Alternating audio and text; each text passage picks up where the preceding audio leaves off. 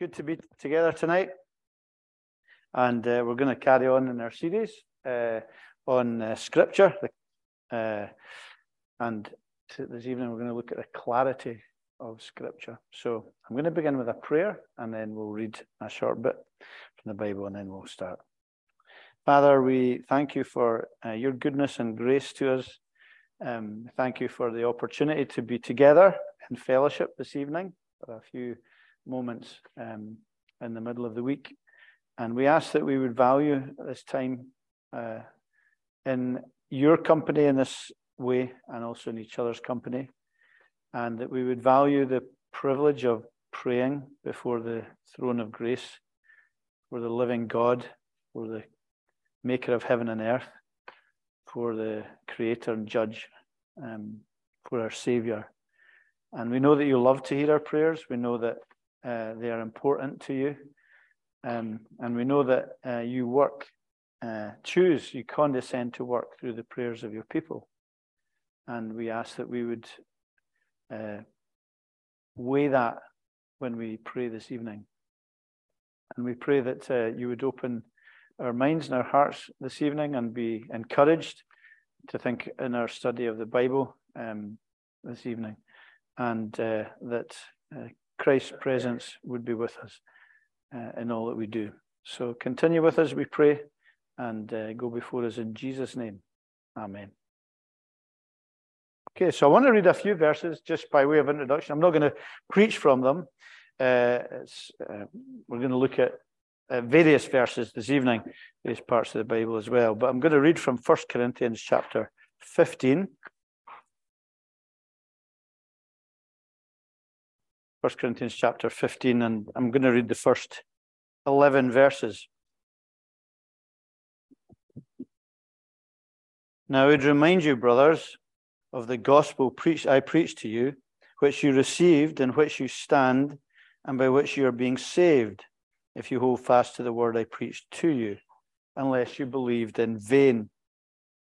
For I delivered to you as of first importance what I also received that Christ died for our sins in accordance with the scriptures, that he was buried, that he was raised on the third day in accordance with the scriptures, and that he appeared to Cephas, then to the twelve. Then he appeared to more than 500 brothers at one time, most of whom are still alive, though some have fallen asleep. Then he appeared to James, then to all the apostles. And last of all, as to one untimely born, he appeared also to me. For I am the least of the apostles, unworthy to be called an apostle, because I persecuted the church of God.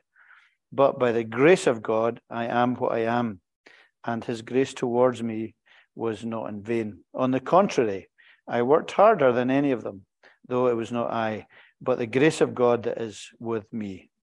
Whether then it was I or they, so we preached, and so you believed. Okay, so we'll probably return at one point uh, to that verse uh, or to some verses in that uh, section. So uh, this evening we're looking uh, at the doctrine of the fact that the Bible is clear. So we've looked at the Bible as the Word of God, also the Word of men, uh, written by men. We've looked at it as being inerrant, that is, without error, as originally given says exactly what God intends it to say. And this evening we're looking at the Bible being clear. The theological term for that in the books is the perspicuity of Scripture. Uh, comes from perspicuitas, which is Latin for transparent. Perspex is where we get the English word for something that's transparent, something that's self evident, something that's clear. And uh, that's what we're going to look at for a little while this evening at the Bible being clear, uh, evident, uh, and understandable. And we live in a day and an age where uh, truth is, in the postmodern age, something that can't be absolute uh, and can't be known. So many people will argue that the Bible will just mean anything you want it to mean. It can mean anything. Um, uh, or they'll say, well, uh, it doesn't make any sense anyway, and it's too difficult to uh, understand and to uh, grasp.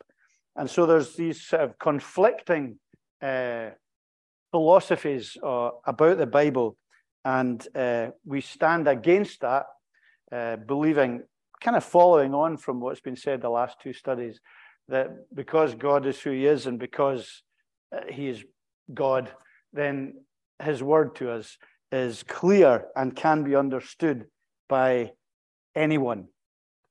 So we're going to look at a few reasons for that this evening, and then we'll spend some time in prayer. I think uh, almost by introduction, uh, we recognize that that is important because it, it dovetails with the character of God Himself. Um, he is the perfect communicator. You know, as Corey said a couple of weeks ago, that the, the Bible's inerrant because it says exactly what uh, God intended it to say in its original autograph. And so we also recognize, therefore, uh, if he says what he wanted to say, and he wanted to say something to us, it's going to be clear and it's going to be obvious for us because he's God. And from the beginning, we know that God spoke. So God communicated, God revealed things that were hidden, God made himself known, and God revealed truth. Uh, and because truth is truth, it, it's, cl- it's clear, it can be known. Christ himself is the word, the communication, the revelation from God enfleshed, made clear. And just as uh, the Bible uh, in inerrancy, uh, God says what he intended to say. So, uh, in the word of Scripture, uh, it's absolutely clear. The Bible is absolutely clear to those to whom he intended to make it clear to, to those he intended to reveal himself to. And he's not, God is never there to confuse people. He's there to reveal himself to people. We'll, we'll look at one or two uh, different aspects of, of what that means, and hopefully we'll be able to discuss it more uh, together uh, when you meet for study. But there's, there's the character of God. So he's a, he's a revealing God. He, he's, a, he's a simple God at that level in, in being who he is and in wanting to reveal himself to his people. But you also have the evidence of the Bible itself, that it's a Bible that is meant for people and it's a, with a message that people are meant to hear. Ordinary, everyday people. Um, right from near the beginning of the Old Testament, we recognize, recognize what God says to his own people in Deuteronomy 6 5 to 9. Love the Lord your God with all your heart, with all your soul, with all your strength. These commandments that I give you today are to be in your hearts. Impress them on your children. Talk about them when you're at home, when you walk along the road, when you lie down, when you get up. Tie them as symbol on your hands, bind them on your foreheads, write them on the door frames of your houses and on your gates. The message was clear. It was clear even to children. Children were able to understand it. It was the it was everyday talk, the revelation of God. It was to be with families as they walked along the road. And it was clear and understandable for educated or uh, those who are uneducated right from the beginning. Psalm 19, uh, verse 7. Does anyone know what that is? No. Okay. The law of the Lord is perfect, refreshing the soul. Statutes of the Lord are trustworthy, making wise the simple. So that recognition that the Bible is clear enough to give wisdom to those who are simple, to those who maybe don't have strong intellects, or those who are regarded as uh, being insignificant intellectually or in any other way in society. And the law of God, the statutes of God, the word of God are given for that. Christ himself, if you move to the New Testament, if you counted how many times Jesus in the New Testament said to his hearers, Have you not read? Have you not read? Have you not read? It was a, a constant refrain from Jesus to the people that he was speaking to, not just to the scribes and Pharisees, but to the people uh, that were listening to his message, all the people. The word of God was there in the Old Testament. It was something he expected them to. Jesus never said, Oh, I know the Old Testament's so tremendously difficult. You couldn't possibly understand it without me making it clear. It's so confusing. He never said anything like that. He always had the great, perfect assumption that the word was able to be understood, and the message of God that came from it was clear for people. The disciples who world, they knew exactly the centrality and the significance of the message that they were uh, bringing from God, from His Word, through the revelation of the Old Testament and the person of Jesus Christ. And yet it was noted that they were ordinary, unschooled men, but that they had been with Jesus. And that, that's, that's the critical point, is that they had this truth. They weren't educated in any special way other than being in the company of Jesus and yet they knew and understood the message that Jesus was bringing. It was clear, it was perspicuous, it was obvious for them to see. And then, of course, the epistles themselves, if you work through the whole Bible, uh, were, weren't written to the academy, they weren't written to scholastic people. The epistles were written to churches, to ordinary people, uh, with ordinary problems, with real problems, with deep problems. And the, the message that they brought, that the epistles brought, uh, was clear for them to understand, both for those who were in the academy and those who were uh, scholastic, but also for the ordinary person in the street. So the Bible itself speaks clearly about the clarity uh, of the message. But there's also some caveats to that, which we'll look at.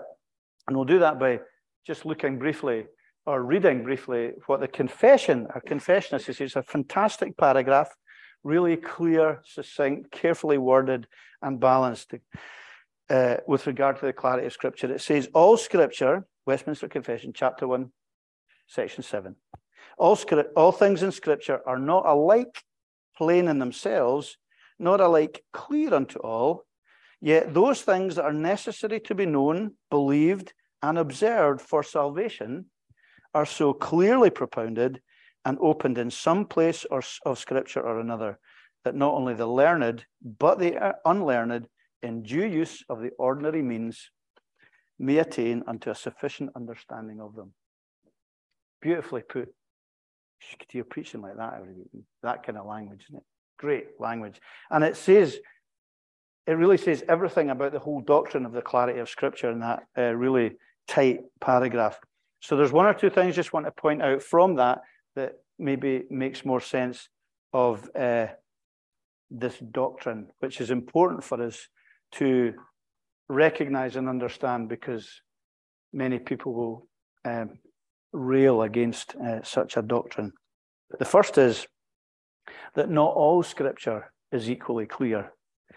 Uh, we recognize that from what it says in the statement all scripture, things in scripture are not alike plain in themselves. Now, that, that's common sense for us, isn't it? So it's a caveat to the clarity of Scripture that all things in Scripture uh, are clear. There's technicalities, details, instructions, mysteries, descriptions that are not that clear.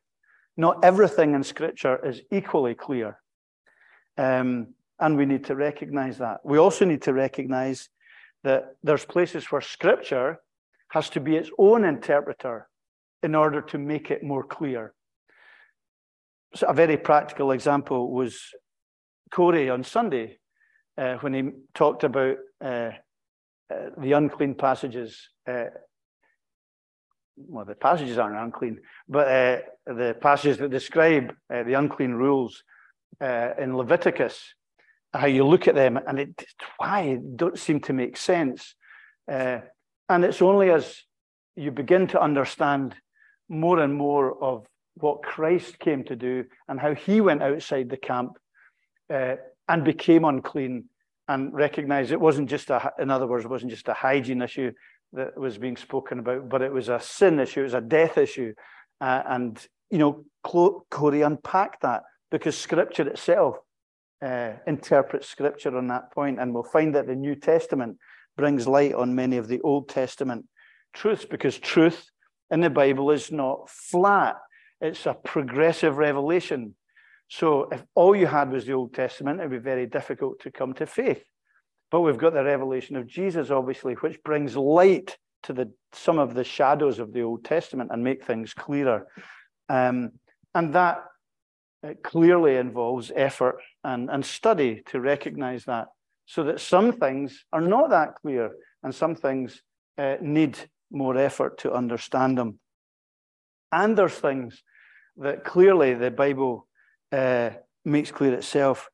Uh, there's treasures in Scripture that you need to dig, uh, to, to mine, to find the truth and to understand the truth.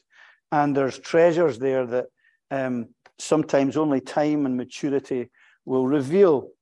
Uh, Peter himself recognizes that with some of the teaching of Paul when he says in 2 Peter 3 Bear in mind that our Lord's patience means salvation, just as our dear brother Paul also wrote with you, wrote uh, with the wisdom that God gave him. He writes the same thing in all his letters, speaking to them in these matters. His letters contain some things that are hard to understand, which ignorant and unstable people distort, as they do the other scriptures to their own destruction. So even Peter would recognize that not all things are equally clear in Scripture. There are some difficult truths. And we need to bear that in mind and not have a, a, an unduly simplistic understanding of Scripture. Not all things are equally clear. But as the Bible makes clear and the confession uh, highlights, all that is necessary for coming to know Christ and following him, I would add that to the confession, if I may you don't mind me adding to the confession. Uh, but I think, and when it says about salvation, that would include not just coming to faith, but um, being discipled. All that's necessary for coming to know Christ and following Him is clear, and that's really what the clarity of Scripture uh, focuses on.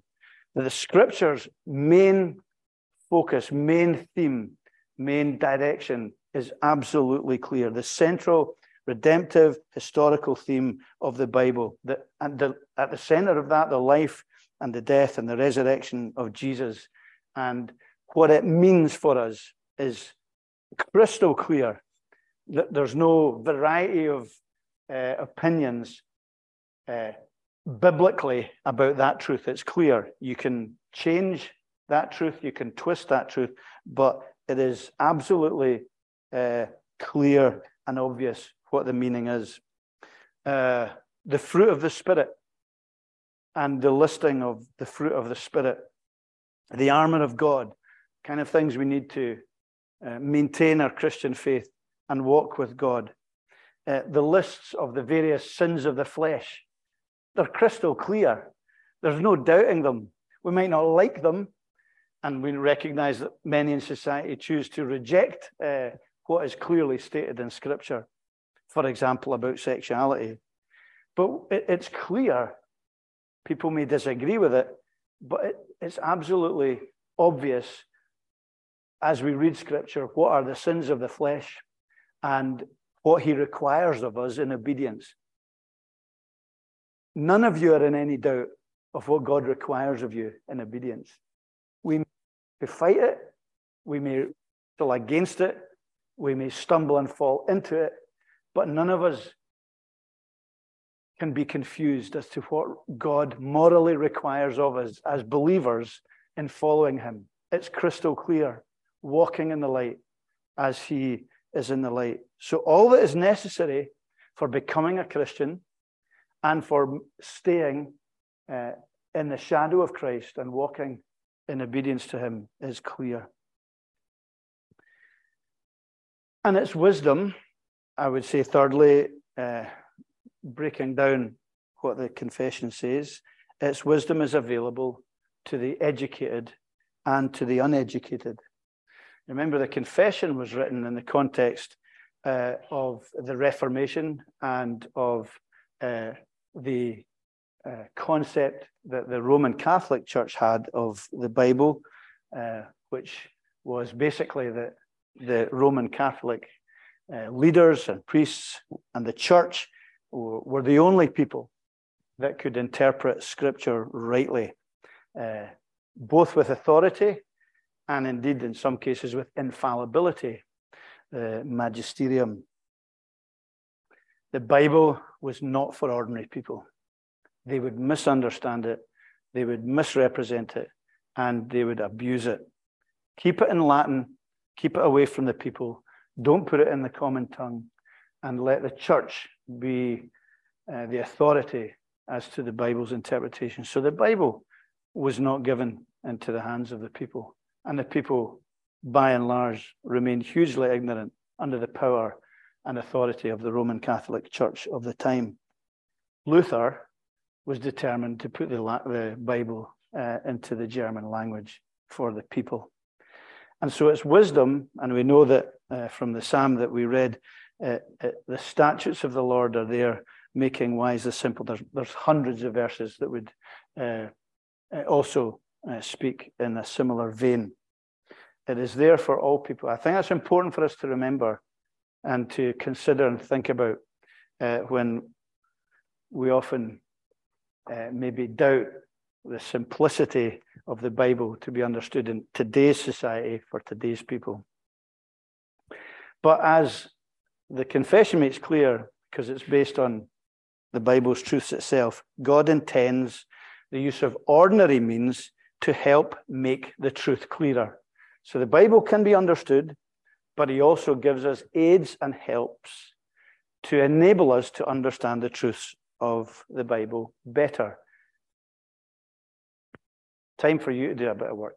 What do you think are the ordinary means that God gives us to enable us to better understand the Bible? The Bible itself in our own language, presumably. That's a great help. Translators and uh, those who spend time bringing the Bible to us. What are the other ordinary means that He gives us to help us understand Scripture? do you think? Pastors, yes. Teachers and preachers, uh, those are gifted uh, that God speaks about uh, in Timothy, where he speaks about the gifts of the church that he gives to the church, among them pastors and teachers. So uh, that is also part of the ordinary means there'll be a question. There's a question about that for the Bible Bible study, which is a it's a really good question. I think. Yeah, it's what there's two angles to either. Uh, why do we need pastors? So you think about that. And why is it important not only to rely on pastors or not pastors, but pre- preachers, teachers? So there's there's there's two different extremes that you can go into there. Anything else? Yes, the church is really important. So, individual one to one Bible studies, Bible study groups, sharing experience of how the word has applied in your life and heart is also part of the ordinary means. The church, very important. Anything else? Sacraments? Yes. Visual means of um, symbolic and visual means of understanding the work of Jesus Christ. There's one biggie that is probably so obvious you haven't thought of it. Okay. Yeah, the Holy Spirit and prayer. Okay, that really vital in terms of what God gifts us to enable us to understand and make clear the scriptures. Uh, 1 Corinthians 2 14 is, is really important on this. The person without the Spirit does not accept the things that come from the Spirit of God, but considers them foolishness, cannot understand them because they are discerned only through the Spirit. So there's a there's a recognition there that an intelligent atheist will understand the Bible will be clear to them in the sense of knowledge and intellectual knowledge, but they will not understand it with a view to uh, the life of faith and following Christ. So th- there's a difference between intellectual understanding of the Bible and between true understanding of the Bible and the clarity that comes from that true understanding. So the Holy Spirit and prayer are vital for us to understand the Bible, which is a really significant point because very often we read the Bible without prayer and without the Holy Spirit. And sometimes that's because we think, well, I better do it's kind of superstitious. I better read my Bible today. And I wonder what I can learn today but maybe not thinking about that in a. In other words, there's a really strong relational element to the clarity of Scripture. Uh, it's clear as we entrust ourselves to the God of Scripture and as we uh, seek to learn, worship, grow, and obey what we're reading when we are in Scripture. So the Holy Spirit and prayer is important because it's a living word. That's really significant because it's the clarity doesn't simply come from it being easy to understand. The clarity comes from recognizing who gives us the word and the type of understanding we need. It's not primarily, it's not primarily intellectual, although uh, that can be a great gift and a great benefit to the church and to the individual. So the Holy Spirit in prayer is the most important. So when you read your Bible in the morning,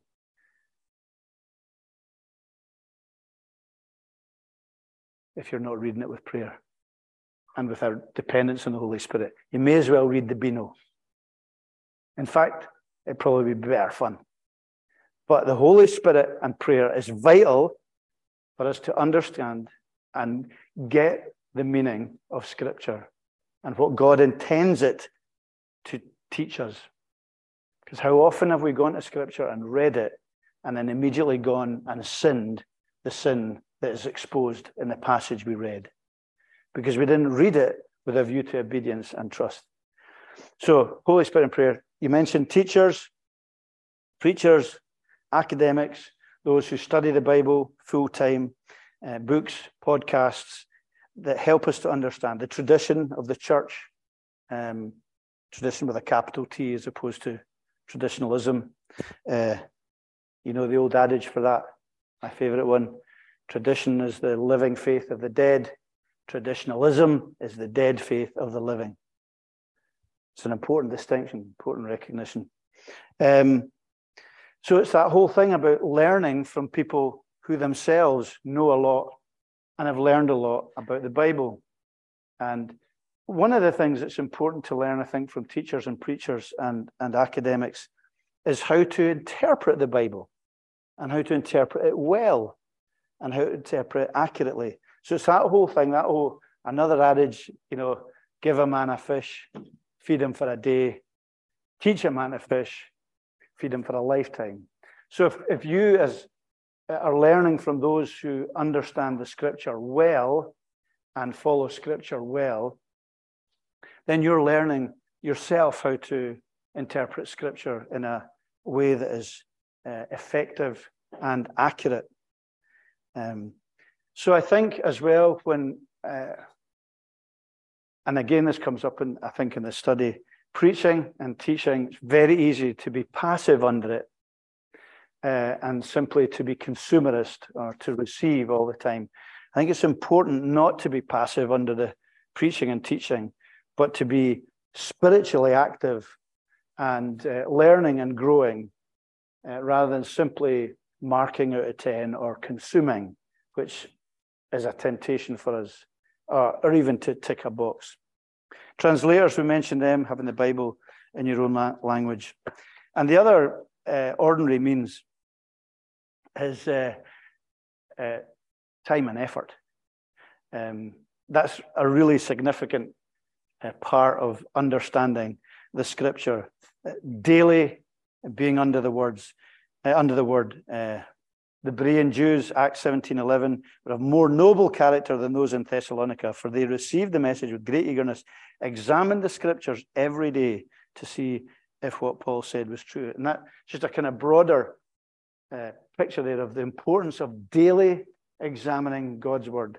And there, there's lots of different verbs in the in the Bible that speak about digging or learning or growing or examining or meditating that speak of not a perfunctory, shallow uh, passing through of Scripture, but uh, being engaged.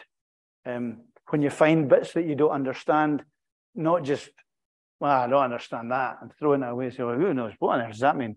But actually stopping and saying, well, what does that mean? Who can tell me what that means? Where can I find out what that means? Uh, and how does it fit in with the rest of Scripture? Asking intelligent questions, uh, wanting to learn, wanting to grow, uh, you know, it's that whole picture again of, of digging deep to get the, the precious um, truth that is contained. It's not always simple.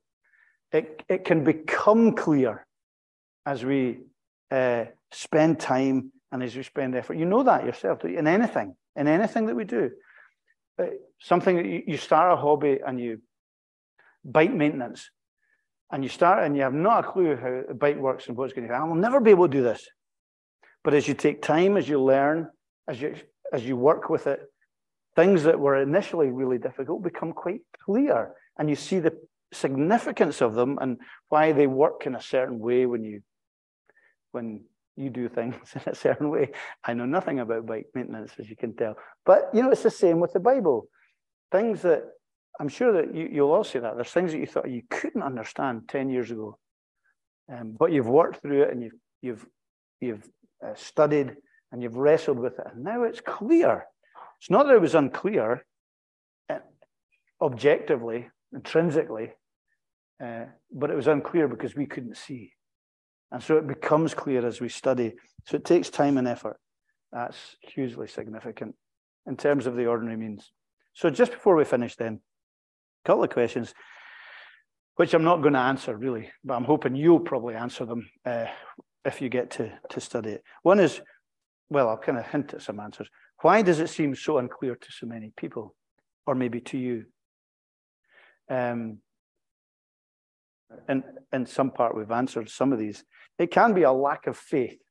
So there can be there can be intellectual understanding, but no trusting in the Lord and no um, no presupposition that God is good and that God is telling us something that is good for us and will uh, redeem us.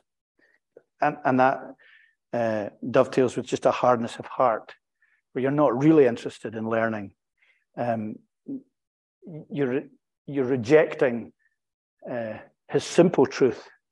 And so it doesn't push you to uh, study and learn more about his what appears complex truth. And sometimes there is, as we said, complex truth and there's no sense of the Holy asking for the Holy Spirit's help uh, when we learn. So when you easily say that I've got no, I, I just don't know what that means, don't know what Isaiah means, don't know what the Psalms mean there, don't understand these things about war and death and killings.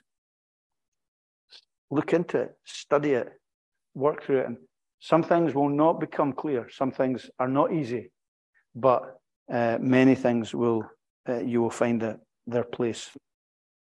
And if it is so clear, another common question from people will be why there's so many disagreements. If the Bible is clear, why are people so, why are Christians so divided on so many things in the Bible? If it's clear, baptism's clear, why aren't people all thinking the same thing? Church government isn't clear, what, or is clear. Why is there so different, so many different forms of church government, and so on? It's a good question. Uh, I'm not sure entirely what the answer is to that. Uh, one thing we can say is that uh, is it unclear, or is it our interpretations that are faulty? Um, is it our methodology? Is it our understanding of Scripture is it our culture, our background. Uh, there's many different reasons why we might think differently on certain truths. And most of these truths that people have different opinions on in the church are secondary issues. They're not, as the Bible makes clear and as the confession makes clear, matters regarding salvation and uh, obedience to Christ and following Him. There's pride, there's division, there's presuppositions, there's traditions. One day, a good bit in heaven is one day we'll find out. It'll be absolutely clear what God's position was on these things. But we'll be humble about it when we realize that we were right. no, I'm only joking. Um, but there is ultimately only one truth, isn't there? But I, I believe, and I'm not I'm not saying this is theologically correct, so you may want to argue with this. Um, but I think God condescends to expect unity even in the diversity of understanding of these secondary issues. He allows for it. And it's not that important at that level. But he does expect unity because that's much clearer from Scripture. There's, there's no doubt about that. If we are clear on the, the essence and the truth and the fundamentals of the gospel, we are called to unity. I don't mean institutional unity, I just mean biblical unity with those who think differently from us. And we're not to be partisan, and we're not to be parochial, and we're not to be insular. We're to have that recognition. I, I believe that God condescends to allow us uh, to be different because we are different. And we mustn't forget, in conclusion, that there's amazing agreement on the fundamentals, uh, which speaks into this doctrine of the perspicuity of Scripture, the clarity of Scripture. Um, you can meet with Christians from all over the world, and it, so quickly you can recognize that you're one with them on the fundamentals and that there's a brotherhood and a sisterhood with them, a clarity on these basics. From different generations, pick up a book from three, four centuries ago, and the basics, the fundamentals, and the truths are the same because the clarity of Scripture is absolutely uh, unquestionable. So it's important to remember uh, that as well. So uh, there you go. Just a quick uh, run through one or two truths about the clarity of Scripture. Uh, there's four or five questions for the Bible study a week tonight. But has anyone got any questions on that topic um, that I completely missed, or an area that I missed, or I didn't speak about? No? Yes? No? No. It's important, though. It's important not to be simplistic um, and to understand what it means that the Bible is clear and to understand that some things need mind before they can be understood. They're not unclear. We just need to learn to uh, understand what God is saying through His Word. And that requires effort and energy.